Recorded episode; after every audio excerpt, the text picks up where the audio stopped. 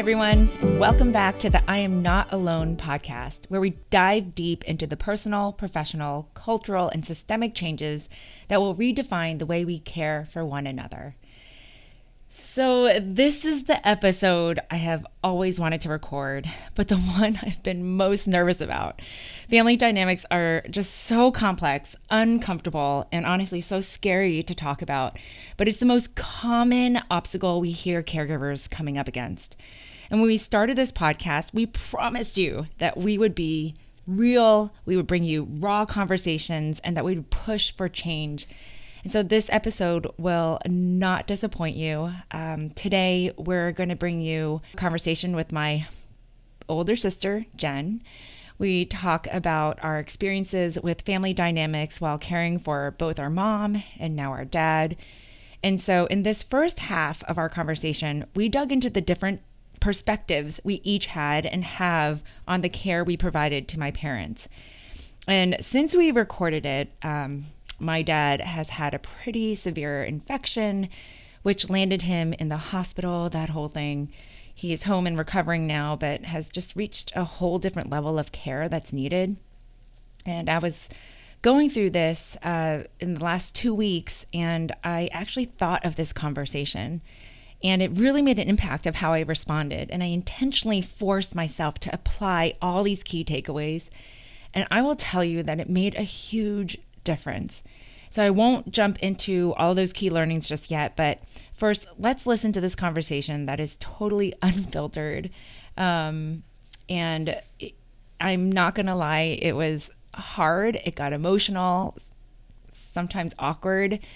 Uh, and you'll see that even in the situations where families are just so close, like my siblings and I are, we still run into difficult dynamics, as you hear in this talk. Um, and so our intent was to keep it honest and transparent in the hopes that anyone listening could relate to it and see their own family in our story.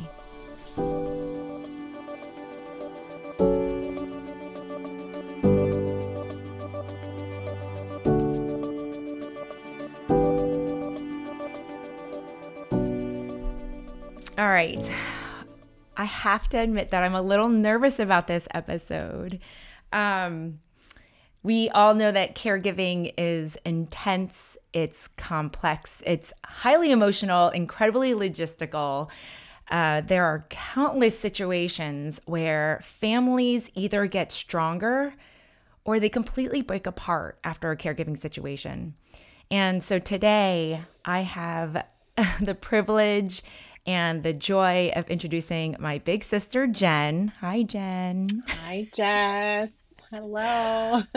uh, I love I love you so much, uh, and I am so grateful that you're willing to come on and for us to have these vulnerable conversations. This is not scripted. And I think the goal for this conversation is to really just address the common tensions that could occur between family members and siblings specifically as they jump into caring for a loved one. Um, it can be complex, and I think it's one of the number one things that come up when people talk about the tough parts about caregiving, and it's not often talked about. First, let's provide everyone some context here. So, Jen, you are my big sister. You know, growing up, you were always the one, you know, you were taller than me, you were smarter than me, and you were always more fashionable than me. Oh, and oh, I, yeah, you still are. and I looked up to you so much, and I still do. Um, but tell everybody just a little bit about yourself, what you do, uh, talk about my awesome, beautiful nieces.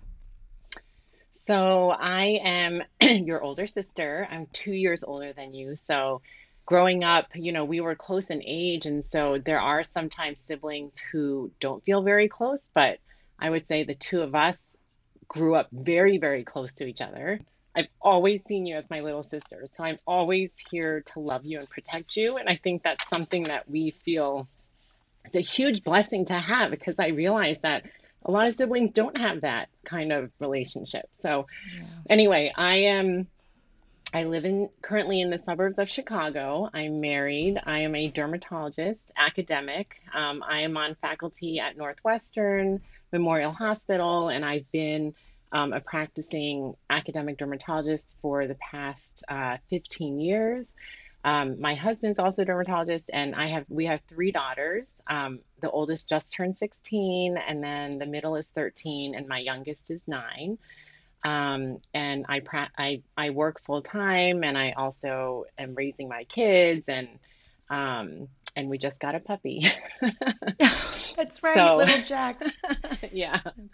So, and you're being a little humble there because you are a brilliant physician.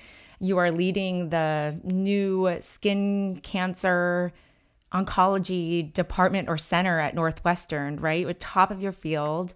Um, and so, I mean, just Google Dr. Jennifer Nam Choi and you will see all that she's accomplished. Um, and that's kind of relevant to what we're going to talk about today, too. So I just wanted to make sure that you told everybody just how amazing you are in terms of being the physician that you are. Um, yeah, actually, my um, two specialties are relevant to caregiving because I run the division of oncodermatology, and what that refers to is skin care for cancer patients. And so it's for patients undergoing cancer treatment. So I'm the one who helps them with reactions to chemotherapy and radiation. And if they develop new skin lesions or really bad rashes, basically, I'm the one to help them to diagnose it and treat it so that they continue their treatment that is oftentimes life life giving. You know, it's the only thing that's treating their cancer. Um, and my second specialty is melanoma, which is the most serious type of skin cancer. And so I help to um, take care, detect, diagnose, and, and treat skin cancer. Amazing. Amazing. Um, we also have to say that we have a big brother.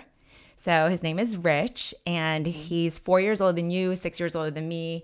Um, amazing man, brother uh, so we do have three of us. Um, right now, we'll focus on the two of us, and hopefully, we can get my brother on either part of this episode or another one just to get his perspective as well, because it really was a dynamic um, that impacted all three of us in very different ways. Mm-hmm. Um, and so, I mean, just to build off of what you said, it is an important point that even no matter where you start, there's a fi- family dynamic. How whether you're intentional about it or not, there's a certain dynamic that already exists that roots itself in from childhood, right? And then you all get thrust into this caregiving situation. And I say thrust, and we always use that word. Some people hate that word because it's it's an unpleasant word. You're thrust into it, but that really is what it is. And so these family dynamics amp- get amplified, they intensify, um, and things get really complicated. Um, and so, even though that we had such a strong and we do have such a strong foundation, what we want to do today is dig into some of these tensions that exist so we can talk about them. And whoever's listening, no matter where you are in that spectrum, right, hopefully it's something that will help everyone reflect on it and uh, ask their siblings about it and just to start that conversation because you'll realize that it's overly um, important to communicate. So let's dive into that. So first, I mean, I, I I do think you know I've talked about my personal story of being a caregiver for mom and now dad a lot, but give us a little bit about your perspective. Um, you know, especially let's start with mom. So, mom had pancreatic cancer. And so, why don't you tell the story in the way that you typically do? I would love to hear that. So, when mom was first diagnosed, I was, we were living in Connecticut. And so, um, Connecticut to New Jersey is actually close, which, um, you know, so for the first five years of her cancer journey, um, I was close and I basically am the only medical person in our family. So, um, from the very get go, I took on that role as the medical person to kind of make sure that she was getting the right treatment, make sure the diagnosis was right, kind of always having them text me a copy of the imaging report and the lab results so that I can interpret it with them. And then, you know, going to all the doctors' offices and actually calling the doctors and getting on the phone with them. But, you know, essentially, um, you know, mom's story is that she one day called me out of the blue saying that she was really, really itchy and that she was itching all over. And so I said, What? Like, how long has this happened? And she was telling me that it, it, had been going on for the past two or three days. And I asked her if she had a rash, and she basically said, No, I'm just itching all over with no rash. And so, actually, as a medical dermatologist, my first thought was, Oh my gosh, we have to check her labs because I knew that itching without a rash could be a sign of internal disease. So, I was the one who actually ordered her labs. She went to an outpatient lab center and then as soon as she got the results, they got texted to my derm office, and I basically saw that her liver function tests were 10 times normal, her bilirubin levels were three times normal, and I knew that something was wrong. And so I basically said, "Mom, you need to just get to the ER now because something is wrong." And you're and, and she was so uncomfortable. And then um, you know, and then from there, she got, you know, a CT scan and they found a mass. And then essentially, um, then she had a biopsy, you know, scheduled. And this all happened within a matter of days. And, you know, I remember the day when mom called me saying, like, Jennifer, they, they found out it's cancer. And then when you hear pancreatic cancer, it's still one of the worst um, worse diagnoses in, in the sense that there's still not a great treatment for it. And so I essentially automatically thought, wow, like she has probably six to 12 months to live. Although I didn't tell them that. And I dropped everything that day and I got in the car, and it's about a two and a half hour drive to New Jersey. And so, um, but anyway, so, you know, that's kind of um, the story of her diagnosis. And then, like, everything. So, you know, it, it truly is a miracle that she survived seven and a half years. Most people mm-hmm. really do only survive like a year. Um, and so it was a long journey. And so through that time of five years of being close and then two and a half years of being further, um, the entire time I, I took on that role of being the medical liaison. And in a mm-hmm. way, it helped me cope even with her diagnosis because it gave me I felt like I had this like distinct purpose of not just being her daughter, but you know, of course, like that is super important. But being able to provide that that um, that help, I think, is invaluable in terms of having a medical person in the family. So I was so happy to provide that, um, and I think it helped me personally to cope with her illness. Hmm. I mean, I. Uh your role in all of that was critical I mean, it even inspires us now as we think about the solution and say most families don't have a medical professional in their life, everyday life, right? And you mm-hmm. really did navigate all of that. Um, it's interesting how you use the word medical liaison. And, you know, so one of the things that we always talk about is that we don't call ourselves caregiver. Mm-hmm. So at that time, and or now as you reflect, would you call yourself a caregiver? Or would you have called yourself a caregiver? Were you a caregiver for mom? That is, I mean, that is actually an interesting question because I think, um, I think that I think most people, when they think of the word caregiver, they think, oh, the person you're caring for has to be living with you. I don't know. Mm-hmm. That that just seems to be mm like the default understanding of when you say, "Oh, I'm their caregiver," um, or or is it you know not necessarily that they're living with you, but you're the one who's like essentially going to their house every day, or you know that kind mm-hmm. of a thing. Mm-hmm. So because it wasn't like that, um, I I guess I didn't see myself as a caregiver. I rather saw myself as a daughter who also was, like you said, like a medical, medical liaison, liaison or you know, her advocate or, you know, that kind of a thing. Mm. Um, and I always just thought dad was her caregiver at the time. And then mm. later towards the end of your, at her life that you became her caregiver. So that's interesting. I don't think I ever used that term for myself. It is interesting. And I don't know if we're going to totally resolve that right now in this conversation, but I did look it up and you know, there is a remote caregiver, and it's technically defined as someone who is responsible for the care of somebody, but lives one hour or more away. Hmm. So it does still have the fact that you are the caregiver, hmm. um, but you don't live near or like, you know, you don't just pop over because it's a mm-hmm. 10 minute drive or something. And so I would say that you were the remote caregiver for mom at that time. And what's so interesting and what you remind me of, because when I think about all the care with mom, I think about the intense last, you know, two and a half years where, you know, I was her primary caregiver with dad, right? Um, but when she, the first five years, when you were the remote caregiver, I absolutely was not the caregiver. I wouldn't even call myself a remote mm-hmm. caregiver because I wasn't navigating or directing or feeling the ultimate responsibility of her care. Of course, I loved her, and we're going to talk about that, right? It doesn't mean that you don't love the person, but I was not navigating. Nothing fell on me to monitor or navigate it through. Um, you were playing that critical, critical role, and we all were depending on you in those moments. Yeah. Yeah. No, I think I think when you say it that way, I think you're totally right that I was. Um, because every medical decision was made through me basically because mm-hmm. dad was too close yeah. and he you know he's a he's a physician also but pretty much like he's almost too close to make those decisions so i so you're right i was you know and i think about situations in which you know a friend of mine is is caring for for her father who's in a different country but she is now the primary caregiver mm-hmm. and it is true that she is the caregiver because the decisions aren't being made. She's helping making all arrangements, all this stuff. And I think you're right. You can totally be a caregiver remotely. So now, for the first time, embracing that title or that role, how does that make you feel?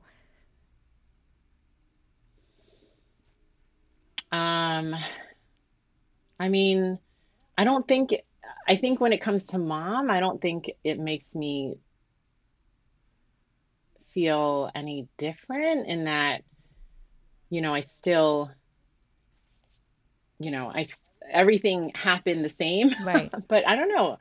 I guess maybe it kind of gives you this realization that um, you you played that I played a role. Yes, I mean, mm-hmm. I yes, that was critical, and that um, that was part of the caregiving. Yeah. Yeah. I mean, that's what we always hope for is that, you know, by giving and embracing that name, it does mm-hmm. give you a deeper sense of recognition and mm-hmm. and purpose and it just solidifies it, right? Mm-hmm. And then it gives you that energy or that determination to continue to do it or to have valued it. And yeah. so I don't know. Yeah, I, I totally that. know what you mean. But even when I said it to you, and this is the first time we're ever talking about this, mm-hmm. you know, I even the way you kind of like sat up a bit, and I could tell you were like, yeah, you're right. I I was the remote caregiver. I mean, as at when it came to mom being her remote caregiver, um, and look, I'm embracing the term now. yes, yes, sister. Um, I think you know, there weren't times where I like felt alone per se, but I felt pressure. I mean, definitely there were times where I'm like, oh my gosh, like I'm the one who has the most medical knowledge and I need to make sure that she gets the right treatment. And so like there were times where I would be I'd be like looking up the literature, seeing if there are like clinical trials and like my husband Jay, he'd be also calling his friends at his other medical institutions finding out if there are clinical trials. And so like there was definitely this pressure of like, okay, I am playing this role and this is this is what I this is just me. Like nobody else can provide this. And so that pressure of like I better do the right thing, you know? Mm-hmm. And so there was definitely some of that. Um now let's like jump to dad though. So this is this is interesting and I think this will go deeper into a tension that I think does exist for siblings, right? So with dad, it's very different. And I think most people who may be listening may know. But um, dad is 82. He's living with me full time um, in Boston.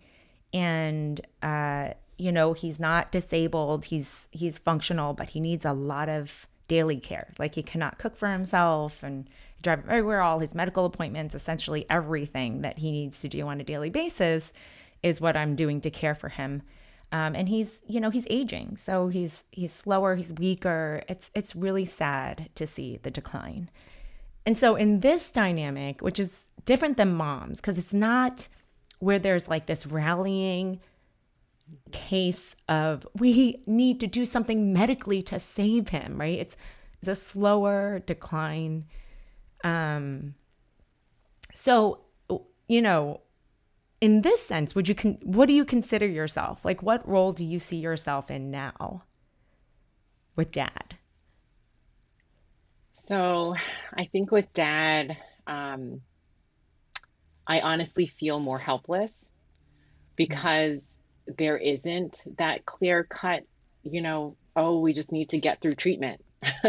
Right. um, and there isn't this clear cut, like, what medical decision do we have to make or what, or even non medical, you know, it's kind of, um, I definitely feel more helpless.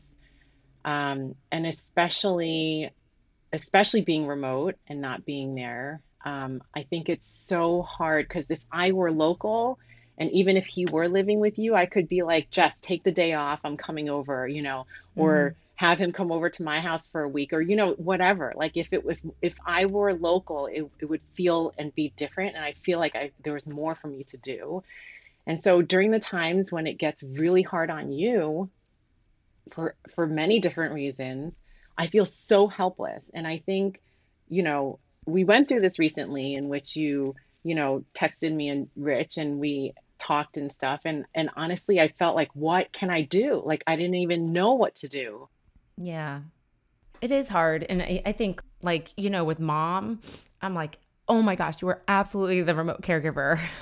And then even in, even like, I would say it was truly caregiving remotely, not living in the same house, but even throughout, even the two and a half years, you know, helping navigate and stuff. Um, and then with with dad, and I bring this up because there's so many situations out there, we work with thousands and thousands of caregivers, right?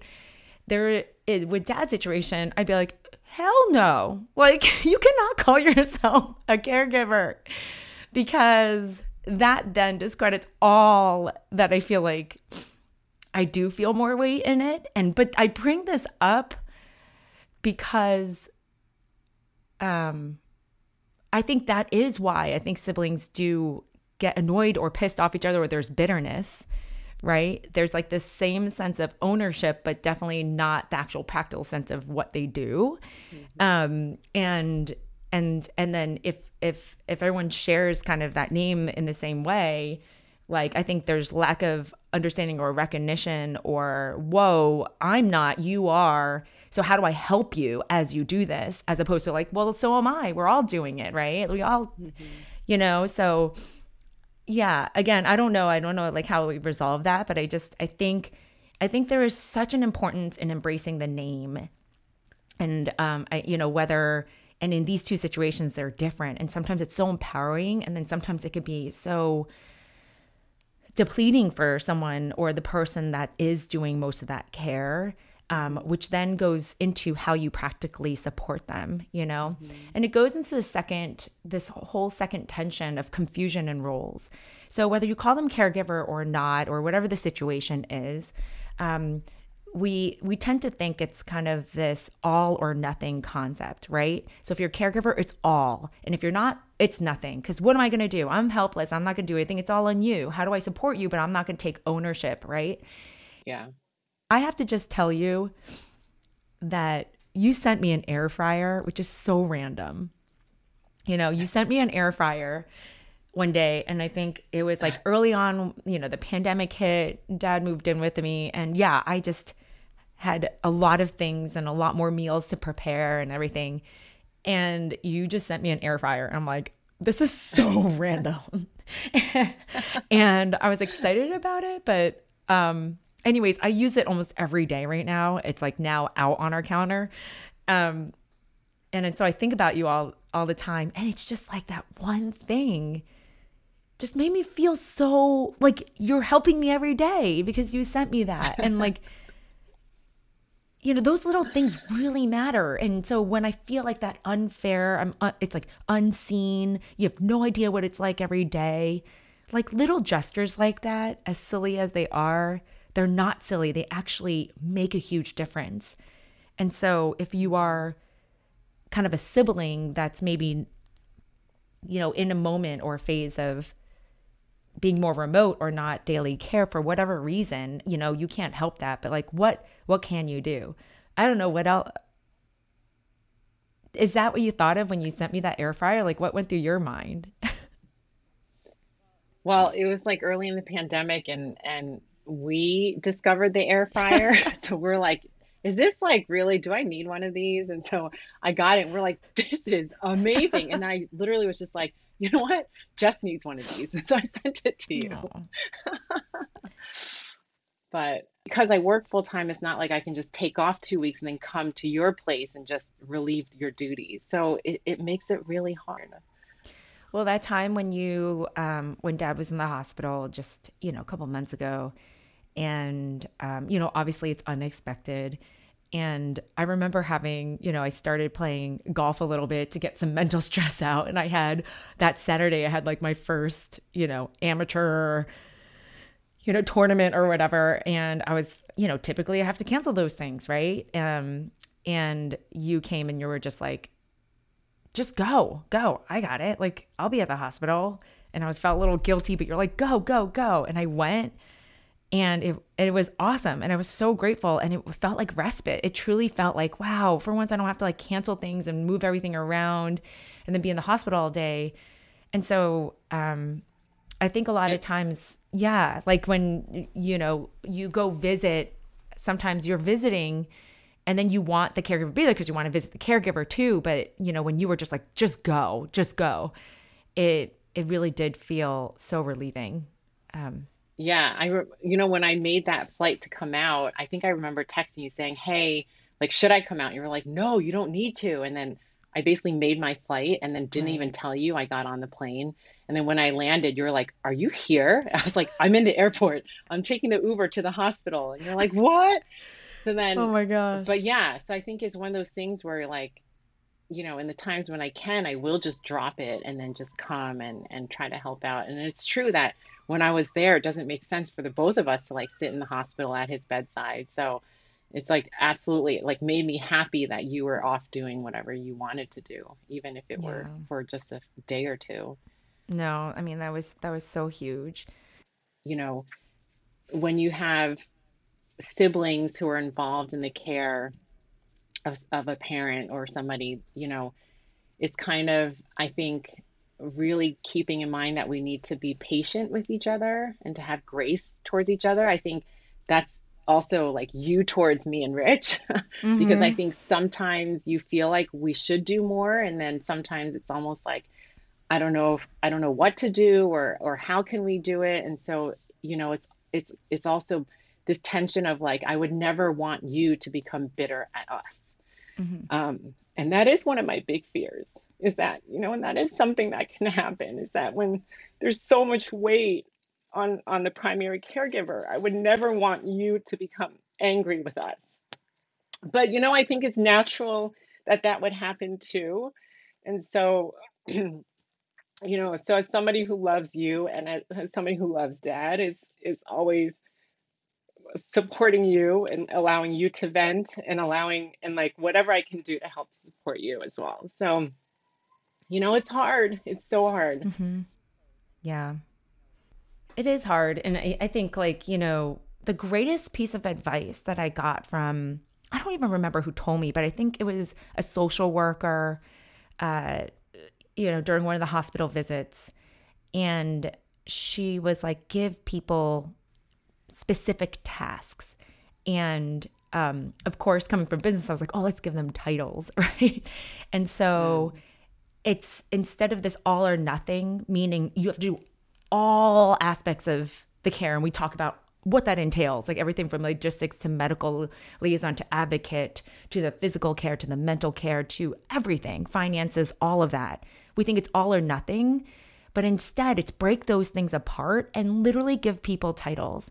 And I remember that lifted so much as um, as I was caring for mom and dad if giving you guys titles with I don't know if I've ever told you that, but in my mind I gave you guys titles. Did we ever talk about it? Mm-hmm. So I was like, "Oh, you're chief medical officer." Like anything yeah. that comes along yeah. with decisions, I know I don't have to do it alone, or I'll take a picture, and I'll text you, you figure it out. Or a lot of times, even with dad, you will make the appointment or say, Hey, did you do this? Let me call, or something like that, right?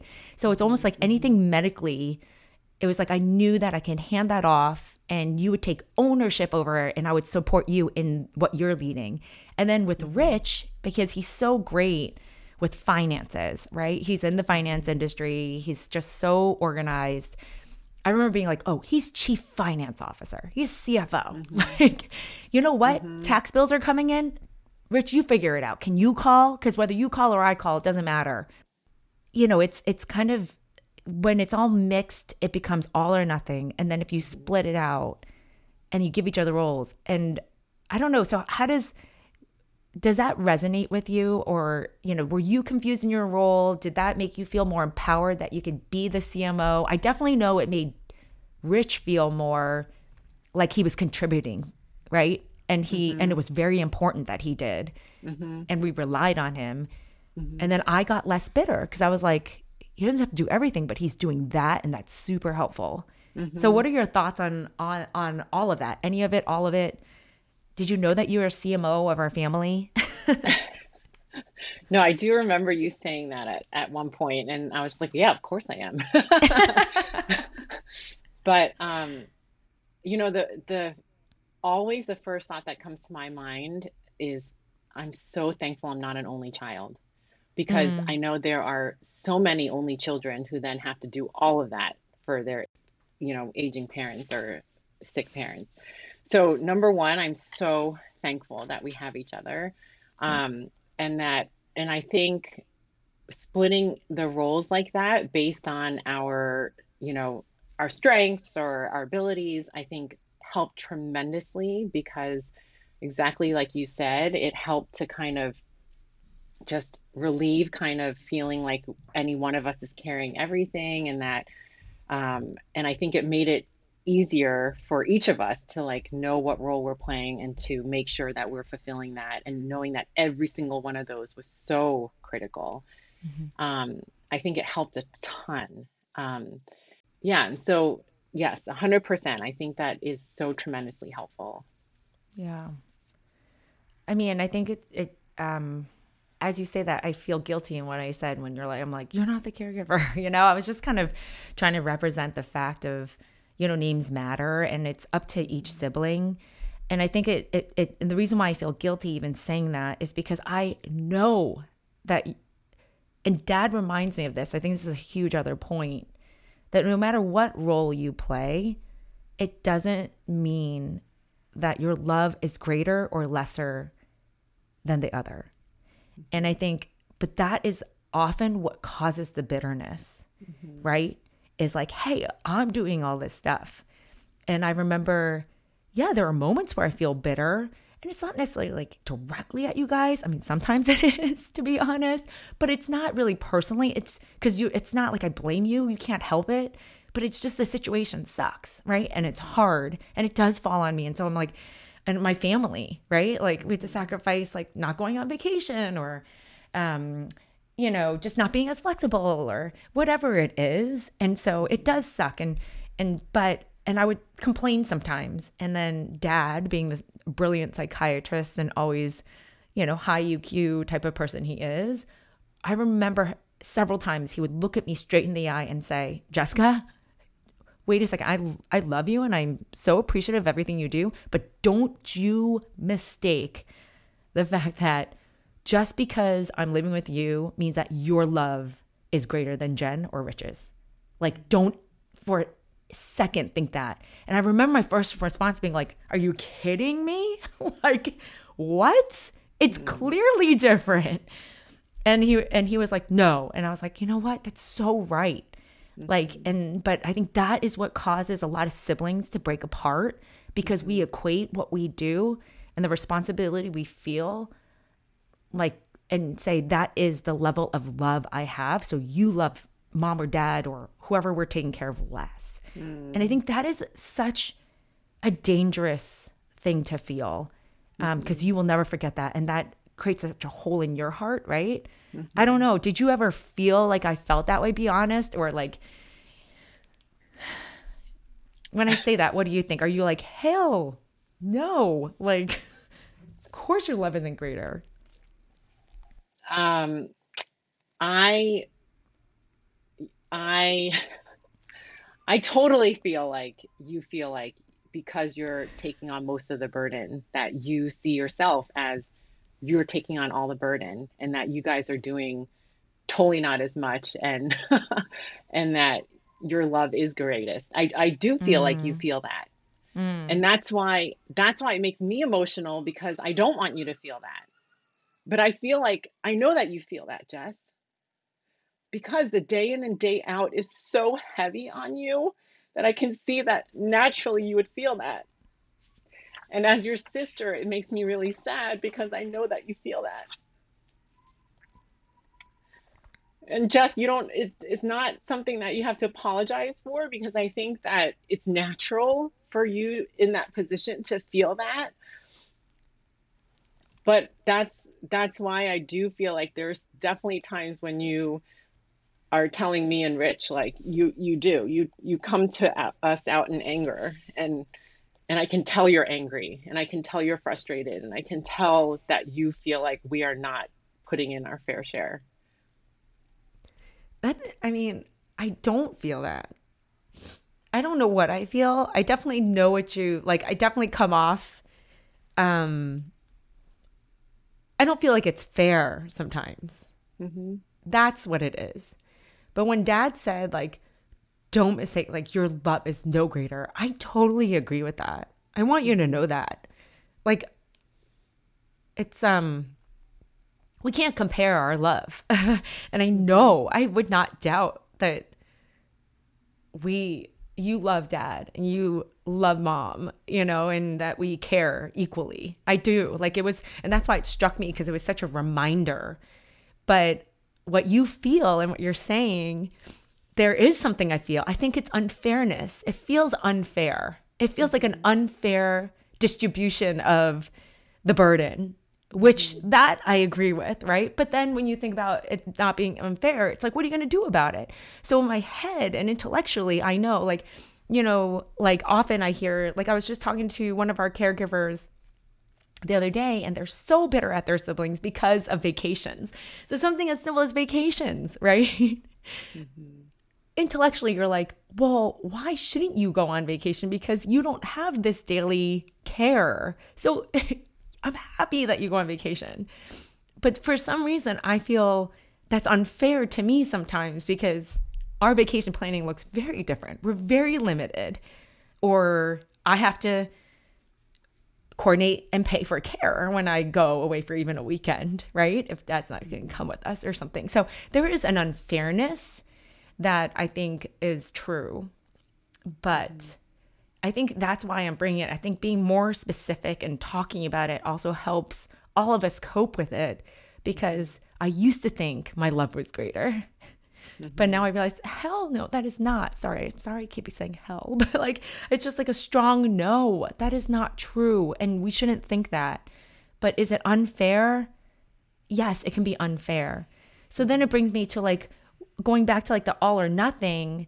Then where can can we help? Like I think you know the the uh, the other thing that you know attention just to kind of address a lot of these things is you know, just feeling um, alone. Uh, you know, obviously, iana Care stands for I am not alone because I think that has so many meaning meanings in you know various places in this whole journey. And for the primary caregiver, you know, that tends to be a little bit more straightforward, where you know there's so many hidden daily little things or burden or I know, ups and downs that, uh, you know, I don't even feel like I want to talk about, um, but it's there and it all adds up. So I feel so alone in it.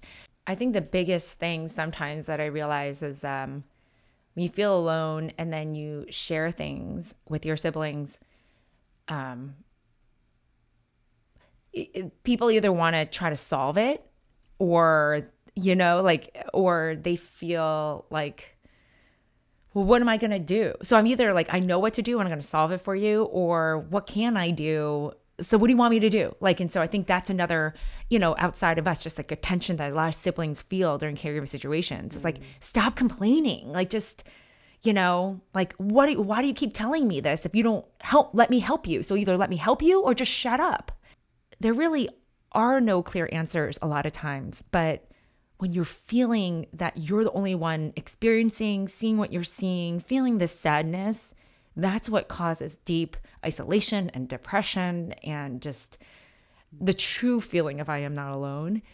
And so, you know, I think the most helpful thing has been I mean, you talked about it, I think it was just like a week ago or something, where, you know, dad was kind of declining in a certain way. And I just texted you and Rich and I vented. You know, I vented. It may come off as anger. And then I remember you guys trying to solve it. And what do you want me to do? Oh my gosh, give me this phone number and I'll call. And Rich was like, okay, then I'll come up and this and this and this. And honestly, you know, I appreciate that. But part of me was just like, just stop. No, like it, it, he is where he is, but I just feel so sad about it. And I just need you guys to listen to it. Like I can't carry the, the emotional burden of this alone. And I was just trying to, you know, share that with you guys because it was so much emotionally to handle.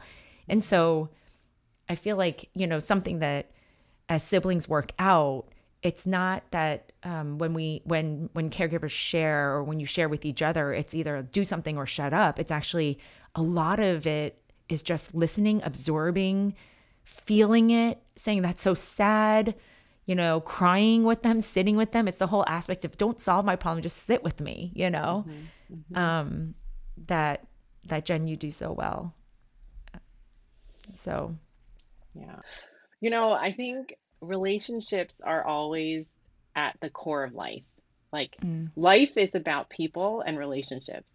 And so, you know, even when it comes to caregiving and relationships with siblings and relationships with who you're giving care for, like, they're always dynamic. And so, you know, a broken relationship can be can be you know repaired and weak relationships can actually become stronger. And at the same time re- strong relationships can become weaker. And so i think our actions and our intentions are so important. And i think during really kind of trying times that may crush people i think if we always keep in mind what we want in terms of intentions and relationships and we want them actually to become stronger then we have to we have to act with that in mind right and so i think it, you know even very trying times can be opportunities for relationships to grow stronger mm. and i think as siblings you know through mom's illness and her passing and through dad's illness now like we can make it our intention for us to become stronger as a family. I love what you just said. I think that's going to like oh gosh, there's a whole blog post around this, but it's like a it's like going into this with intentions. I love I love that. I think that is so strong. It's like going in saying, you know, say you get thrust into it. There's a diagnosis, there's an accident coming together as a family in those moments and say, you guys, you know what? We're going to get stronger mm-hmm. as we do this. And to start with that, I think would be so powerful because it kind of puts everyone's mindset into, yeah, it's going to be tough. Yeah, mm-hmm. there's going to be complexities, there's going to be ups and downs and crazy decisions that we have to make. But our intention here is that we're going to get stronger. Mm-hmm. I love love, love, love that. I feel like we should embrace that even now, right? Don't mm-hmm. let things just happen mm-hmm. and dynamics happen and see it in these micro moments and micro conversations and micro texts and tensions. Mm-hmm. But like as a whole, we're going to get stronger. Gosh, that just like I feel so empowered when you said that. I love that. Yeah. I mean, we had some, you know, awesome times too. you know, I think it made us, it did make us stronger, I think. Um, and we're still kind of, we're still going through it. But I'm grateful that you and I are just so close that and open and that we can really hash through these things and be honest with each other. Um, and I think that it is that's the other thing is we we think that there are family dynamics that just exist and it is what it is. And like what are you going to do about it? You know my brother was always like that. My sister was always like that you know? And we get stuck in our childhood ways. Um, but we can be thoughtful and strategic. Um, and so i just i thank you jen for you know just always showing up and you know being there and here um, you know we, we were talking about some good times how we when you come over and we take care of mom and then I don't know, just we would just hang and watch Netflix movies all the time at night after everyone went to bed. Netflix movies. I thought you were gonna say binge on martinis. that too. Lychee martinis. Oh, so the best. Lychee martinis. So many lychee martinis for sure. I think we have some pictures of that. we looked exhausted and our hairs were in buns, but we had our lychee martinis. Shanna, I love you. I respect you. I thank you. This conversation even has given me so much insight into where your heart was and is and wants to be. And, um, you know, mom is not here anymore. And the way that you support me and cheer for me and catch me at all moments. You really have filled that gaping hole that I feel like I've been missing in mom. And mom would be so proud of you and so grateful that um, you're caring for me and for all of us in that way. Um, Jess, so, I want to say I love you with all my heart, and you know that since day one of your life. And also, I want to just formally on this public podcast. Thank you, Jess, for everything you did for mom and everything that you're doing for dad. Because on behalf of our family, you you are providing what what we're not. And so I just want to thank you, Jess, and you have to know that you are being recognized and acknowledged. Okay. I love you so much.